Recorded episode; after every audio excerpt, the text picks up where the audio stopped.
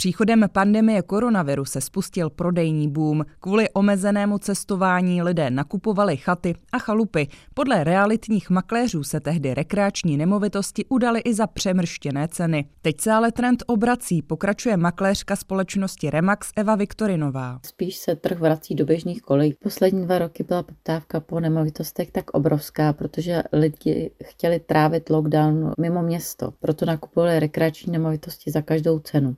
Nabídkové ceny chat a chalup klesají už šestý měsíc v řadě. Přestože nemovitosti zlevňují, stále jsou ceny o něco vyšší než před koronavirovou pandemií, říká Kristýna Hořovská z portálu sreality.cz. U nabídek ve středočeském kraji v období od května do října vidíme, že průměrná cena za metr čtvereční mírně poklesla a to z květnových 50 720 korun za metr čtvereční na říjnových 49 198 korun. A inzerátů rychle přibývá. Kvůli zdražování energií a rostoucím režijním nákladům se totiž teď lidé svých chalup a chat zbavují.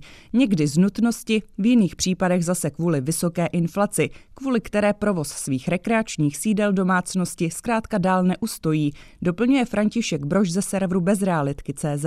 My teď skutečně vstupujeme do nové fáze výprodejů. Chat a chalup se zbavují za prvé domácnosti, které kupovali v posledních třech, čtyřech letech. To byly takové ty impulzivní, neuvážené, často i řekněme, naivní nákupy, kdy domácnosti byly ochotny přeplácet. Ta chalupa se pro ně teďka stala velkou dírou v rozpočtu. Kvůli přetlaku nabídky jsou teď majitelé chalup nuceni slevovat ze svých požadavků a ceny tlačí dolů, aby nemovitost vůbec prodali.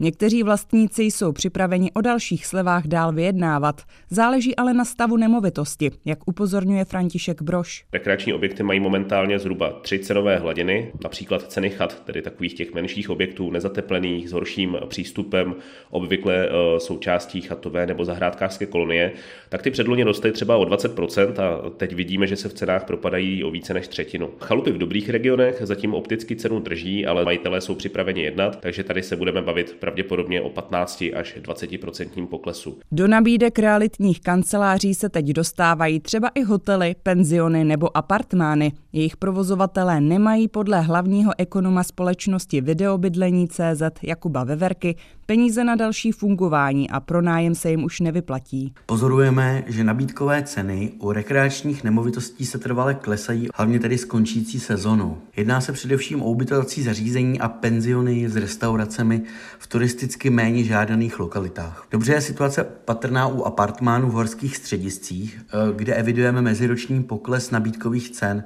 až o 15% a situace bude pravděpodobně ještě horší. A nejde jen o nemovitosti určené k rekreaci. Přibývá taky nabídek na prodej bytů a domů. I tam ceny oproti loňskému roku postupně klesají, dodává Tomáš Štěpnička z MM Reality. Na realitním trhu poslední dobou přibývá prodeji rekreačních nemovitostí. Zájemci mají možnost eh, si vybírat z většího množství. Ten trend realitního trhu celkově je teď na cestě směrem dolů, takže i co se týče bytů a domů, tak jejich nabídka výrazně roste, což tu cenu Eh, ovlivňuje, tak jsme teď na nějaké korekci cen 10 až 30% ceny padají. Zájemcům se vyplatí poohlížet i po rozestavěných nemovitostech.